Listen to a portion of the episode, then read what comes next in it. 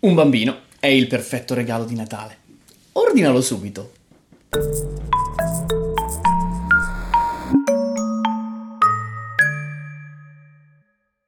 Adrien! Ciao Massimo! Oh, ciao, ciao, è molto bello venire qui nello studio di Mentecast e poter parlare di una di quelle storie che scaldano il cuore. Ah, ah che bella storia che ci raccontiamo oggi. Mmm, che, che sciccheria, una cosa dove avviene questa storia? Cioè, dove comincia questa storia? La storia av- avverrà nella culla di, tutta, di tutto l'amore, di tutto l'amore della terra, che sono gli Stati Uniti d'America diciamo tra la fine dell'Ottocento e l'inizio del Novecento, il mio personalissimo periodo preferito, quello con uh, la gente che sta fuori di testa. Il nostro protagonista è una donna, all'epoca dei fatti, quando ancora deve nascere, non è ancora forse uno zigote, vabbè comunque è il 1891 e nasce davvero, si chiama Georgia Tan, ci troviamo a Filadelfia, ma non Filadelfia quella Illinois, mm. no, altre no, Pennsylvania. È, al, pen, vabbè, non li so gli stati. È una Filadelfia mh, mm, più sperduta. Illinois eh. è Chicago. Ma io non le so queste cose. Non le sai? Ma io, le sa, io invece le so perché, perché c'è la mappa basket. delle squadre di NBA eh, e quindi sto sempre dove stanno. Infatti gli stati dove non c'è nessuna squadra non so che cosa sono. ok, vabbè, che, che credibile. Forse gli americani lo sanno anche peggio di te, chi lo sa. No, però siamo, siamo nello stato del Mississippi, quindi diciamo più o meno centrale come mm, est-ovest, magari un pochino spostato verso l'ovest, però abbastanza giù. Insomma, è un posto sperdutissimo e il 1891 si diceva nasce Georgia Tan, la protagonista di oggi. Mm-hmm. Figlia di una famiglia molto benestante, di quelli dell'elite vera, in particolare suo padre si chiama George Clark Tan e fa il giudice e come dire, lui crede molto nell'intelligenza della figlia, le insegna addirittura legge. Ehm, cosa che le permette addirittura di passare l'esame alla barra, cioè sì. alla, come dire, l'abilitazione alla professione dell'avvocato, ma poi le proibisce di esercitare. Quindi sì. c'è, questo, c'è questa... questa... dicotomia tra averla fatta, averla fatta studiare, averle poi... permesso di studiare legge, ma non averle permesso di fare, di praticare. Curioso, curioso. E infatti lei alla fine si diploma in musica. È vero. Sì, e finisce per andare poi ad insegnare. Lavorerà poi Cos'è dall'insegnamento. suona il piano? Tipo? Il violoncello, forse, non mi ricordo. Non me lo sono segnato. Come il signor Teremin? Oppure... Però sta di fatto che anche l'insegnamento non, non, le interesserà più di tanto e finirà a lavorare nel sociale. Sì. Nello specifico, fino nel 1920 comincia a lavorare alla Kate McWillie Powers Receiving Home for Children. Un nome Questo accattivante. Accattivantissimo, proprio. proprio. una di quelle cose che te lo ricordi immediatamente. E eh, comincia a mandare eh, in adozione dei bambini che lei stessa rapisce dalle famiglie. Ok. Detta così, casca un po' dal cielo.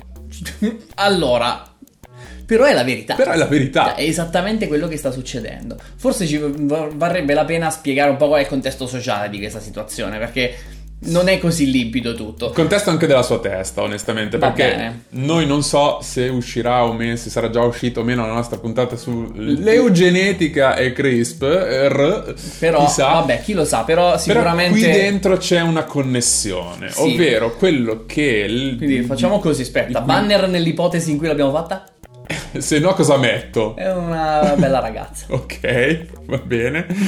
Sì, la TAMS fondamentalmente eh, crede ha dei, con- dei, concetti di eugenetica sociale, di eugenetica che hanno a che vedere anche proprio con le classi sociali. Cito direttamente da un, un articolo dell'Università Hastings Law di San Francisco, che uno degli articoli co- più completi che ho consultato, ovvero la TAN sposava una filosofia dei servizi sociali che creava una dicotomia tra poveri e ricchi, stabilendo che le persone con un basso reddito erano incapaci di essere dei genitori competenti. Questo, allora, da una parte è darwinismo sociale. Assolutamente. Chiaro. Per puro e perfetto proprio. Cioè, i, i più adatti alla società sono quelli che derivano da una specie di, di casta, sì. come se fosse una specie di famiglia che è una brutta interpretazione di quello che diceva Darwin, adattato alla società invece che, eh, che, che alle specie. Però al di là di questo, ehm, come dire, c'è una, c'è una, serie di derive sia sociali, come dicevi tu, ma anche eh, fenotipiche, cioè i bambini venivano scelti e considerati belli. Lombroso. Eh, molto, molto lombrosiano. Cioè, Faremo una puntata certi... sull'ombroso un giorno. Se, se avremmo lo stomaco di farlo. Bellissimo personaggio, questo è tutto italiano, eh? Ah, beh. No, dicevo, mh, i bambini venivano considerati belli in precisi casi. Mm. E quindi bambino biondo con gli occhi azzurri, bello, bravo, quindi vuol dire anche che farà carriera perché è una persona corretta e che sarà ricco perché se lo merita. Questo è un po' il contesto. Sì. E quindi se un, se un povero ha un figlio così, togliamoglielo. Certo. Perché è meglio che cresca in una famiglia ricca che eh gli sì. può dare, non dico soltanto i mezzi, ma proprio il contesto in cui crescere che gli permetterà di sviluppare es- esprimere il suo potenziale. Esprimere il suo potenziale. E, e, questa è una delle ragioni che portano poi la TAN a letteralmente rapire i bambini, cosa che chiaramente la fa andare in galera. Bene, storia finita. Storia finita. Falso. Eh, ormai penso che chi ha seguito più di una puntata di mente che sa che le cose funzionano così. Se le cose vanno bene, non la raccontiamo la storia. la TAN in galera non ci andrà mai, diciamocelo bene, è chiaro. Eh, la TAN, in, soprattutto in questo caso, siccome suo padre, vi ricordate, mestiere, fai il giudice, che bella storia. E quindi tutte le volte che ci sono delle cause, semplicemente queste svaniscono nel nulla. Eh, non si trovano le prove, non, è sempre come si dice che quando cade un'accusa decade. Decade, va bene. Non sono esattamente un esperto, al contrario di questa famigliola qua. Mm-hmm. E l'unico caso che fa un po' più rumore è quello all'inizio degli anni 20, fonti divergono su, su, sulla data il 20 o il 22, una cosa del Vabbè, genere. comunque siamo intorno all'inizio degli anni 20, quando tale Rose Harvey subisce il rapimento di non uno ma due figli. Mm-hmm. Il primo e il secondo sono a distanza di qualche anno l'uno dall'altro, perché in effetti quando viene rapito il primo lei è ancora incinta del secondo. Dopodiché, una volta che ha partorito, gli rapiscono anche l'altro. Eh, lei è una madre che non, non, solo è povera perché insomma non ce la fa economicamente, ma è anche diabetica mm-hmm. e, e, e, è vedova. Quindi, se sei una donna che vive da sola, vuol dire anche che sei una brutta persona. Certo. Negli anni 20 eh beh, spesso. Lo sei cioè, meritato. No, c'è questa connotazione qua, capito? Sei... Hai, devi aver fatto qualcosa e che. poi sicuramente sarai anche una pessima madre, perché chissà che valori morali darai a tuo figlio se, se vivi da non sposata per qualsiasi ragione. Siamo tutti d'accordo. siamo, siamo tutti perfettamente d'accordo. Ci mancherebbe. Eh, questa signora prova a portare la TAN in tribunale. Le cose vanno a finire come sono sempre andate a finire fino adesso.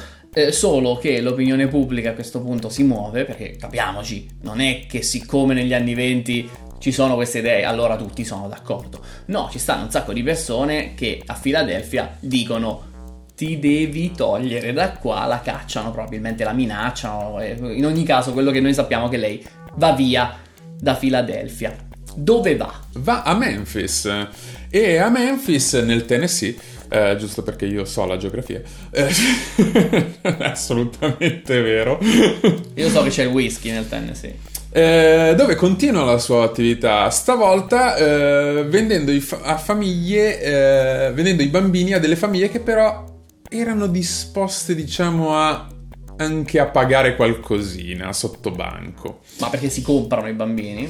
No, teoricamente no, però lei riesce a mettere in piedi questo sistema. Comunque sta di fatto che il suo, il suo metodo è piuttosto efficace perché dalla sua parte finalmente, finalmente, eh, finalmente, finalmente ha le autorità locali. Ah, ah, ci mancavano. Nello specifico... Che non bastava il papà giudice. No, no, no, nello specifico ci sarà un'altra giudice che sarà la giudice Camille Kelly che beh, era sul suo libro paga e che um, un'indagine degli anni 50 accerterà che 20% delle adozioni legate alla TAN, adoz- cioè è, è adozioni responsabile... passano attraverso la giudice Camille Kelly e poi soprattutto la TAN fa amicizia con il sindaco di Memphis, una persona squisitissima che, eh, verrà, che si chiama Edward Boss Crump, Boss è un soprannome, eh, perché? Perché è un criminale, par- parliamoci chiaramente. È un boss mo- mafioso. È un criminale, è un criminale che tra una pausa sigaretta e l'altra cosa fa? Estorce i soldi ai bar, alle bische, ai bordelli. E dietro tra l'altro la promessa di eh, protezione della polizia, quindi la polizia che do- il, suo metodo, il, suo, il suo ruolo dovrebbe essere quello di proteggere la cittadinanza, si fa pagare per proteggere la cittadinanza. Certo. Chiaro. Va bene. Sembra Tra l'altro giusto. mi dicevi prima che nel caso in, in America la polizia fa capo al Sì, sindaco. è una cosa che noi non capiamo perché da noi sono dei ruoli separati, ma nelle città americane, eh, lo si è visto tante volte nelle serie televisive, nei film, eccetera, eccetera, il capo della polizia è nominato dal sindaco e quindi c'è un rapporto diretto tra le due funzioni, un rapporto proprio di influenza diretta tra le due funzioni. Questo cosa produce? Produce chiaramente una certa, diciamo, connivenza, una certa... Ma Un'anticchia. un'anticchia di connivenza tra le autorità e l'operazione, la grande operazione di eh, eh, rubare bambini e riaffidarli che era messa in pratica dalla TAN. Allora, ci sarebbero un paio di cose da dire e varrebbe la pena di dirle tutte contemporaneamente per capire un po' lo schema. Eh, Cercheremo di fare un sunto delle cose più importanti sperando di non rendere difficile la comprensione. Ti faccio io un- una domanda. Vai. Chi erano le E vittime? infatti, f- giusto, bella domanda. Grazie Ade, ottima, ottima domanda. Come se l'avessimo preparata. Guarda, tipo, eh, le vittime sono i poveracci. Ma Ok, dai. Chi l'avrebbe mai detto? Chi l'avrebbe mai I detto? poveracci perché? Innanzitutto perché non possono difendersi. Cioè, da un punto di vista legale, le spese legali non se le possono permettere. Questa è gente che muore di fame, parliamoci chiaro. E quindi quando tu gli sottrai un figlio, queste persone, che tra l'altro vivono in una società dove eh, la morte di un bambino non è neanche una cosa così rara, la sparizione di un bambino non è una roba estremamente rara, spesso si rassegnano. Certo c'è il dolore, però si va avanti e quindi si approfitta di questa circostanza sociale e culturale, sempre- cioè la TAN si approfitta di questo per letteralmente andare a rubare l- i bambini nelle case. Classico sfruttamento della miseria. Poi parleremo anche di come, perché... Ah, che bei momenti che ci saranno tra poco. E quindi persone povere, ma anche madri single. Ma anche madri single. Come dicevamo prima. Certo, sono anche due fenomeni che si accompagnano. eh. Spesso le madri single sono anche povere perché c'è uno stigma sociale importante sulle donne che non si sposano. eh, e che magari hanno fatto figli fuori dal matrimonio, o magari c'è stato uno stupro perché vai a sapere. Una roba che Non nessuno si improbabile. aspetta, diciamo. E il risultato è. Io non me l'aspettavo, sono sorpreso. Ma si vede dalla faccia. No, dicevo, ehm, ci sono letteralmente, uno si può andare a cercare, ci sono degli studi che parlano di come le madri single siano inadatte, perché sono frutto di una, di una eredità sociale pessima e sono solo in grado di trasmettere brutti valori ai propri figli. Quindi sono inadatte ad educare i inadatte propri a figli. educare. Quindi non solo po- si- ci si può permettere di andare a rubare figlio a questi, ma quelle persone pensano che sia una figata farlo. Vabbè, ma rubare i bambini? Rubare i bambini? Ma come? Cioè, come si fa a rubare i bambini? Allora, il metodo è molto semplice: entri nelle case e rubi i bambini. Ah, tu come notte tempo. No, ma di giorno pieno, basta sapere quando non ci sono i genitori in giro. Cosa che te lo può dire tranquillamente il poliziotto che ti fa, che ti fa da palo. Capisci? Giustamente. Siccome siamo in, una- in un contesto in cui il poliziotto è connivente e legato a stretto giro con questa organizzazione, semplicemente c'è un contatto e dice guarda che questi sono fuori casa e allora arriva la macchina dei collaboratori della TAN che entrano, prendono il bambino e se ne vanno, scegliendolo sulla base delle caratteristiche fisiche che vengono richieste Chiaramente. dai committenti. Oppure, per esempio, un, un esempio che, mi- che avevo trovato che mi era sembrato anche, diciamo, rilevante per fare un collegamento con un'altra nostra puntata, è che se la madre single è lì presente un po' troppo tempo, che non c'è veramente una finestra di tempo per poter intervenire, Ma perché guarda questa che è soffocante. è sempre a casa, eccetera, eccetera, la si può far internare in un manicomio, Bello. per esempio, Beh, perché noi idea. avevamo visto quanto era semplice farsi internare in un manicomio con la nostra puntata su Nelly Bly. È vero. E quindi in un qualche modo partono delle denunce, arriva la gente a prendere a casa la madre. Partono delle denunce, che è una cosa molto difficile da fare quando la tua amica del cuore è un È giudice. un giudice, assolutamente. e vengono a prendersi la madre a casa per metterla, internarla in un manicomio per un breve periodo di tempo. Intanto i figli devono essere affidati ai servizi sociali. Op! E quando la madre esce. E chi sarà il servizio sociale chi- chiamato? La È. Children's Home del Tennessee. C'è di meglio, c'è di meglio perché succede dei- dei- delle volte che siano le, le famiglie stesse a portare i figli lì. perché succede che magari la famiglia sta attraversando un periodo di crisi economica particolarmente pesante, allora diciamo che era una, una, una pratica abbastanza comune lasciare qualche mese un figlio, due figli in un orfanotrofio nel frattempo che la famiglia non si riprende e poi venirselo a riprendere tempo dopo. Tanto chi vuoi che se lo pigli il bambino, giusto? Beh, un sacco di gente a quanto pare e quindi semplicemente poi venivano falsificati dei documenti e questo figlio è sparito nel nulla. Magari era ancora lì, eh, capiamoci, magari non era ancora stato piazzato. Mm. Poi la, la, parola giusta è venduto. Falsificare dei documenti, questa cosa mi sembra eh, sì, è rilevante. Sì, diciamo che c'è, c'è questo side note di, di, di, dramma che secondo me è rilevante, però ecco, diciamo che non è la cosa peggiore che sta succedendo. Vengono falsificati tutti i documenti di tutti questi bambini. Eh, poi diremo la dimensione del fenomeno alla fine per farvi capire insomma di che numeri stiamo parlando. Eh, però voi considerate che le persone che vogliono avere un figlio di questo tipo sono comunque in quel contesto culturale dell'eugenetica e del, del conflitto di classe. Mm-hmm. Quindi io un bambino dei poveri, io mica lo voglio. Eh. Capisci? Questo chissà che valori pessimi ha preso finora. Certo. Quindi la cosa migliore o da fare... eredità genetica ha, perché ripeto, noi siamo in questo discorso certo, qui. in cui sono cose inseparabili. E invece, quindi la cosa migliore per renderlo appetitoso da un punto di vista di mercato è semplicemente dire che è di buona famiglia, che per qualche motivo magari è rimasto orfano eh, o chissà cos'altro, però i genitori erano poeti, erano musicisti, cioè, certo. e quindi lui è talentuoso, il bambino, peccato che abbia avuto una vita tragica e quindi adesso troviamogli un'ottima, buona, ricca famiglia. Ma c'è di meglio, eh? E possiamo andare avanti per ore per dire queste cose meravigliose. Esistono madri che non sapevano che il loro figlio era vivo. Come? Cioè, com'è possibile? Spiego meglio.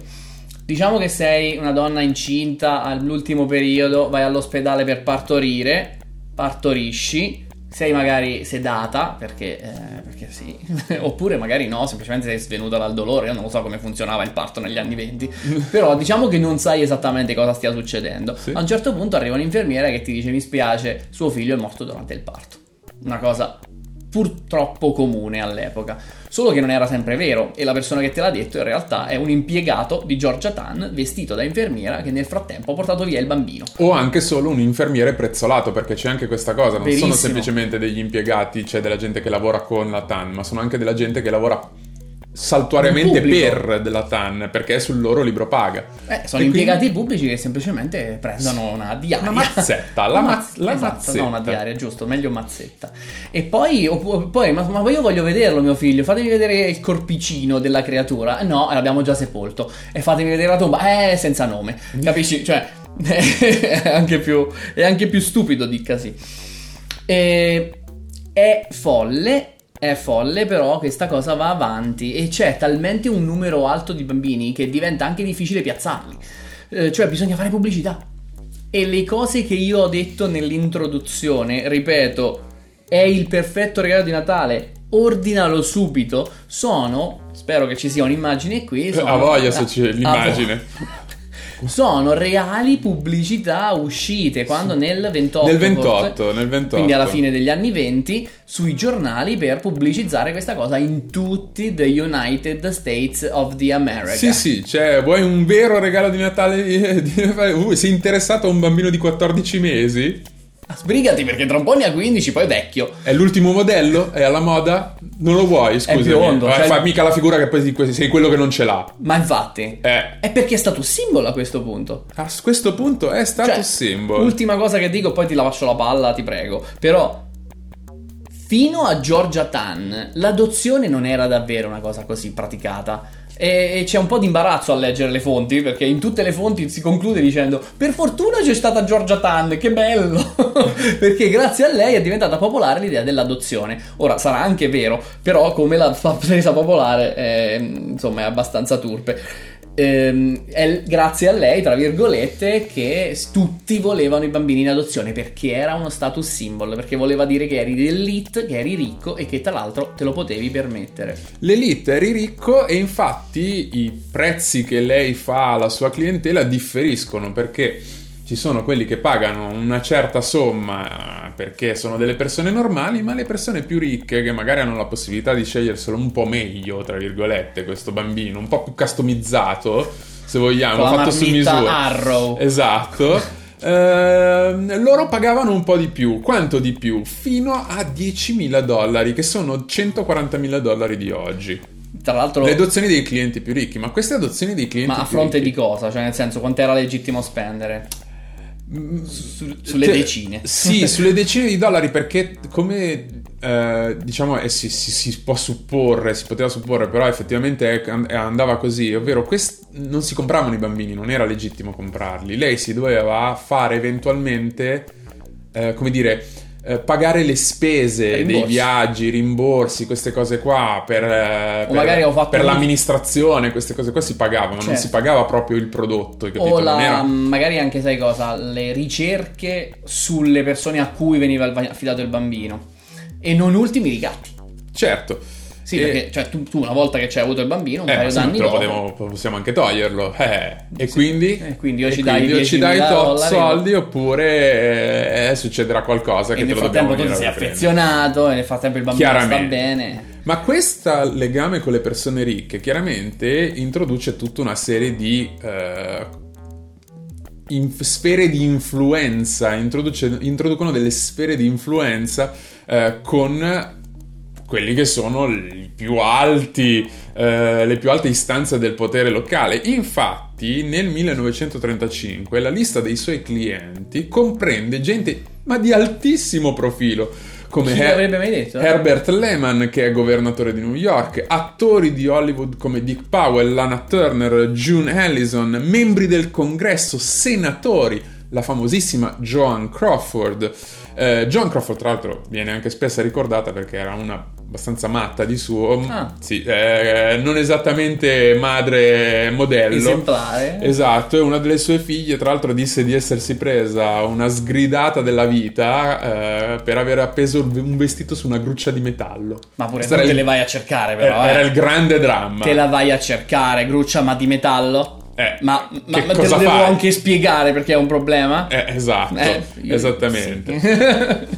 In tutto questo, la nostra Georgia Tan diventa una sorta di idolo delle folle, perché chiaramente eh, lei si pubblicizza come un servizio, se vogliamo, umanitario, sociale, per il bene, e ci cascano un po' tutti. Ci cascano un po' tutti perché viene dipinta come una grande filantropa, viene addirittura proclamata Mother of Modern Adoption, viene consultata da Eleanor Roosevelt per le politiche di welfare dell'infanzia.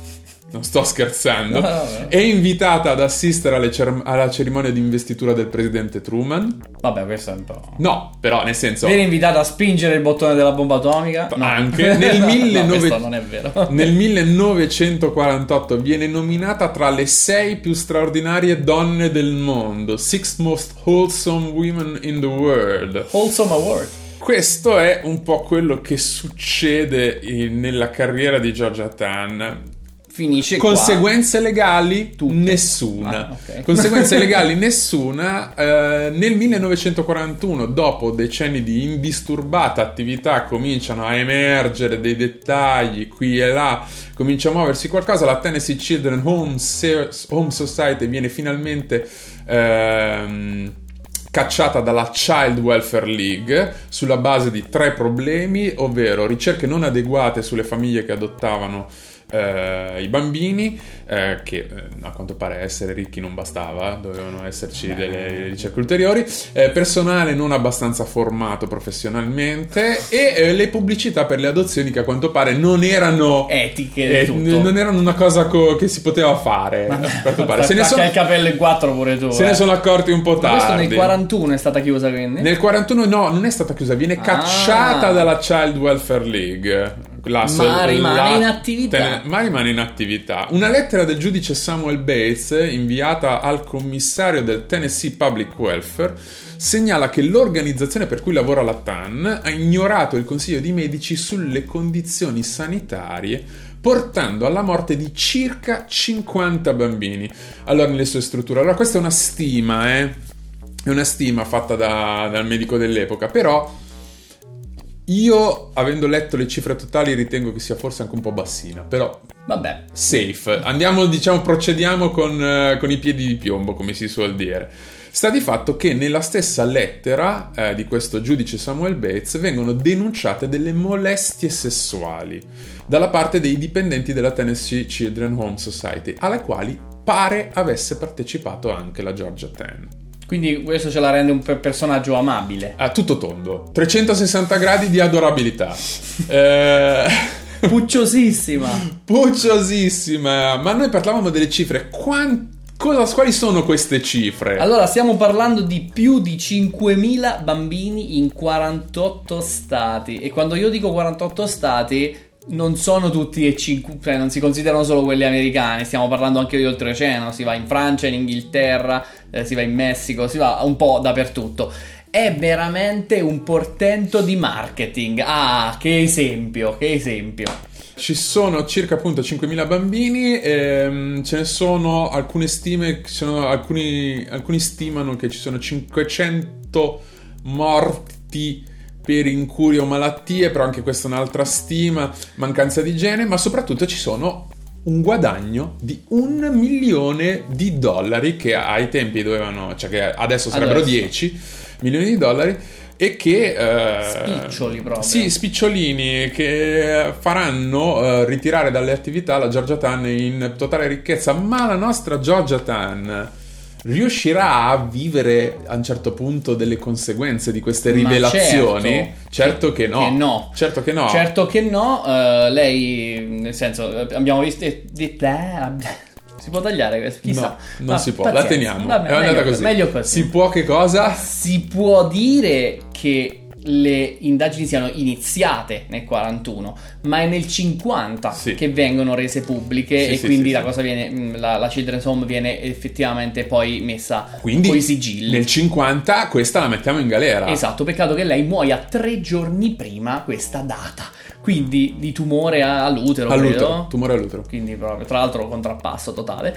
Eh, la- questa volta credo di aver detto contrappasso Nel conte- modo- nel contesto contesto corretto. È la prima volta che mi succede. Va bene. No, però volevo dire che lei, con sta cosa che si è morta, non ha pagato niente. Non ha manco la colpa. Manco ha nulla. sentito dire che qualcuno era in disaccordo. Ok? Sì. Questo Però il sistema che lei aveva messo in piedi è rimasto come ossatura del sistema di adozione per i bambini per tantissimo tempo. In realtà, eh, l'esempio che tu facevi prima, ovvero del eh, cambiare i dati dei bambini o per rendere più difficile rintracciarli e rintra- fare il nesso tra la famiglia originale e i bambini adottati, è proprio un'eredità della TAN. È proprio un Cioè, sistema che anche adesso, non- adesso forse c'è la possibilità, ma è, diciamo è rimasto È- è così. controllato, È diciamo. rimasto così per tanto tanto tempo. Per tanto tanto tempo in America era molto complesso risalire ai propri genitori biologici. Vero. Ed era un'eredità della TAN. Concludo con un dettaglio che forse magari è passato inosservato, però il fatto che tutti questi documenti siano stati alterati e o distrutti rende anche difficile le stime, quindi nel senso Chiaro, 5.000, assolutamente. 5.000 chi lo sa, 5.000 magari 10, magari 2, però probabilmente un miliardo, però insomma tanta gente. Tanta Allora, gente. l'abbiamo detto, la parte integrante di questo scandalo era chiaramente la connivenza del sistema giudiziario e del sistema anche delle eh, forze dell'ordine ehm, e, della E- e sanitari. e della municipalità, di tutto quello che ha a che vedere anche con la sanità e la, municipa- e la municipalità. Cito sempre dall'articolo della Università di Hastings Law, eh, ufficiali dello Stato, assistenti sociali e agenzie hanno giocato un ruolo attivo nel raggirare e minacciare innumerevoli genitori biologici indigenti interrompendo senza consenso i loro diritti a di genera- genitorialità. Ehm, questa è una, secondo me, delle riflessioni. Adesso voglio sentire cosa ne pensi tu di questa storia e quali sono, diciamo, la- qual è la morale che ne trai. Che la vita fa schifo e dopo muori. La- sì, ok, d'accordo. e questo è mente, punto. Cioè, mente, cast invece che storie che di cui non morale- sospettavi l'esistenza, la vita fa schifo e adesso muori. No, non, non so cos'altro tu voglia sperare che io dica. È una storia turpe sotto ogni punto di vista. Perché sei un incolto. Io ho appena letto questa cosa. Eh, Grazie. eh, Ho un dottora- Lui è un dottorato, io non ho, non ho No, una no, laurea. Io sono incolto. Io è vero che sono incolto, però nel senso non credo che questo abbia a che fare con la cultura. No, io appena ho letto, ho appena ho ricercato, finito di ricercare questa cosa, mi è venuto in mente subito che mi dispiace anche dirlo perché non sono par- un particolare fan, però c'aveva ragione Marx. Cioè, la socie- è esattamente la società in cui tutto diventa una merce. Non c'è ass- nessun limite all'operato del Marx capitalismo. Non è, non è contemporaneo di questo periodo o è morto No, è prima. pochino? Ma no. Tanto prima? Eh beh, me- Marx è metà dell'Ottocento. A metà? Eh, Io sì, pensavo sì. fine, quindi magari, magari sarà un po' No, no, sovrapposto. a metà dell'Ottocento. Eh, Marx è metà dell'Ottocento e diceva proprio questo, che il capitalismo avrebbe portato alla mercificazione di qualsiasi cosa, cioè tutto sarebbe potuto diventare co- comprato, venduto, eccetera, eccetera, senza nessun limite. Per me è quale più esempio più pertinente di questo e di altre aberrazioni tipo l'affitto dell'utero, però nel senso... eh, Aspetta, spiega, non ho capito di che vuoi parlare. No, non voglio necessariamente parlarne adesso, però l'affitto dell'utero è le donne povere che danno in affitto Ah, il loro intendi- utero alle donne ricche. mercificare, mercificare le potenzialità di un organismo. Certo, ok, non so, non avevo capito di che cavolo stai Le donne parlando. povere che danno in affitto il proprio utero alle donne Per- ricche che non vogliono impegolarsi con una, con una gravidanza. Ok? Certo, sì, sì. Esattamente quel discorso lì. Tutto diventa una merce, tutto può essere comprato, scambiato e eh, cosa. E c'aveva ragione Carletto. Capito, Mi ma- dispiace dirlo, ma, c'aveva non ragione è vero Carletto. che ti dispiace dirlo. No, perché io sono, sono dalla parte di Proudhon, non sono dalla parte di Marx. Sono sempre di sinistra, ma non sono dalla parte di Marx, sono dalla parte di Proudhon. E quindi niente. Ma senti, ma perché non vai a vendere il tuo corpo, mercificalo e poi dacci dei facts? Ti do dei facts. Allora, secondo Ecco, una... vedete che la parte di mercificazione è durata pochissimo perché anche le merci vanno scelte sulla base del loro valore. Esatto, secondo un articolo del New York Post, che è un giornale assolutamente inaffidabile, però ci tengo a dire, eh, il famosissimo wrestler Ric Flair sarebbe uno dei bambini rapiti da Georgia Tech. Eh, Era il mio unico fact simpatico. Ah, ok, scusa, scusami per avertelo, avremmo No, dovuto no, no, confrontarci No, cosa. no, i facts vanno detti così a fa apposta. Eh, Alma Sipple è riuscita dopo 44 anni a ritrovare sua figlia rubata dalla Ten, che tra l'altro, eh, come era successo? Era successo che la Ten si era presentata alla sua porta come assistente sociale e avevano- aveva fatto finta di notare che sua figlia eh, avesse dei, aveva dei problemi di salute. Gli ha detto: No, no, ci penso io, non ti preoccupare, conosco della gente in ospedale che è cosa. Ho preso il bambino mai più rivisto. Eh, certo. e non c'è niente da ridere, però nel senso per dire Sì, la eh, scaltrezza. È morto, è morto sicuro. Sì, sì, era esattamente quella cosa lì. È stato, tra l'altro, guardando un programma della NBC che si chiamava Unsolved Mysteries che si è potuta rimettere sulle tracce di sua figlia. pensa. Pensa sì. Un articolo del Chi l'ha Guardian. visto, insomma? Praticamente no, però sì, la genere è quello. Vabbè, non, non citerò Giacobbo. un articolo del E ciao, Guardian. ciao Omar, un saluto a Omar. Un articolo del Guardian riporta che negli Stati Uniti i bambini dei migranti illegali o senza documenti vengono presi in affido e poi dati in custodia stabilmente a delle famiglie affidatarie che fanno richiesta. Nell'estate del 2019 più di 300 famiglie sono state riportate in America centrale senza i loro figli e senza la possibilità di essere giudicate in maniera imparziale in tribunale. Dietro queste manovre ci sono spesso delle associazioni cristiane di conservatori. Pare che l'amministrazione Biden pare stia tentando di cambiare questo trend.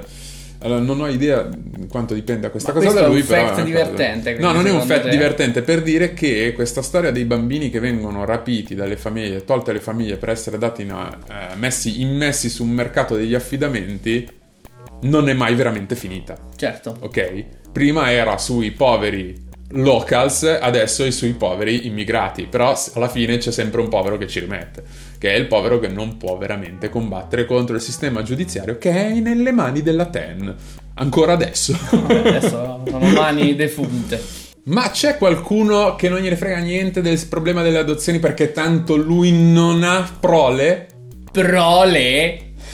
Ma no, è pieno di prole Ursulo e sono tutti figli suoi, sono miliardi di miliardi di miliardi di tardigradi del mondo. Come si riproducono i tardigradi? Se- Caro dottorato in microbiologia. Sì, guarda questa storia, come se mi fossi occupato di tardigradi. Comunque mi ha detto Ursulo che tra un po' ti porta in un posto e te lo fa vedere come si riproducono i tardigradi. È chiaro? E se anche voi non volete fare la fine di questo ragazzo che verrà inquadrato adesso, Ecco, mettete questo cavolo di like perché ce lo meritiamo, dai, diciamocelo, ce lo meritiamo, anche Ursulo ve lo, sta, lo sostiene. E se vi piace Mentecast potete mettere like su tutto il canale, iscrivervi su YouTube oppure seguirci con un formato podcast su iTunes, Spotify e SoundCloud. Volete anche delle comunicazioni? Benissimo, i nostri social li trovate su Facebook, Instagram e Twitter. Che eh, Twitter, Twitter è per i ricchi. Ma ci sono delle fonti e soprattutto queste fonti sono marxiste? Sono... Una sì. Una sicuramente. Sì, però ci sono anche moltissime altre fonti, sigla. Le fonti. Allora, fonti UC Hastings Laws di San Francisco, Black Market Adoption in Tennessee, A Call for Reparation, questo è uno degli articoli più completi che ho trovato. Poi The Adoption History Project Eugenics, se avete intenzione di andare a vedere esattamente qual era l'ideologia alle, alle spalle della TEN. E poi non l'ho letto, ma ho trovato diversi estratti, cioè non l'ho letto per intero, ma ho trovato diversi estratti del libro di Barbara Bisens Raymond, The Baby Thief. Ok, questa Barbara Raymond, se non sbaglio perché non mi sono scritto il nome, però è ospite in un podcast che ti cito come fonte, che si chiama Baby Snatcher. Il, po- il, podcast in particolare si chiama Criminal, però questa puntata Baby Snatcher ha ospite questa scrittrice e parla molto in dettaglio di queste faccende. Poi ho trovato delle note del Dipartimento di Stato del Tennessee sulla Children's Home, proprio in, eh, in, formato integrale, ci sono un sacco di, di, dettagli importanti. E poi un articolo lunghissimo, se non sbaglio, perché vabbè, non mi sono scritto la lunghezza, però se me lo sono segnato è perché è rilevante, eh, su All That's Interesting. L'articolo si chiama How Georgia Ten Stole and Sold 5000 Babies in the Black Market. Una di quelle storie che ti scaldano il cuore, Adrien. Ma come la maggior parte delle storie di Mentecast sono tutte così. Che la fini- gioia. Su, finiscono sempre su una nota positiva. Sì, è vero. Non come il nostro grammofone che invece finisce sempre sulla, sulla nota, nota marrone. marrone.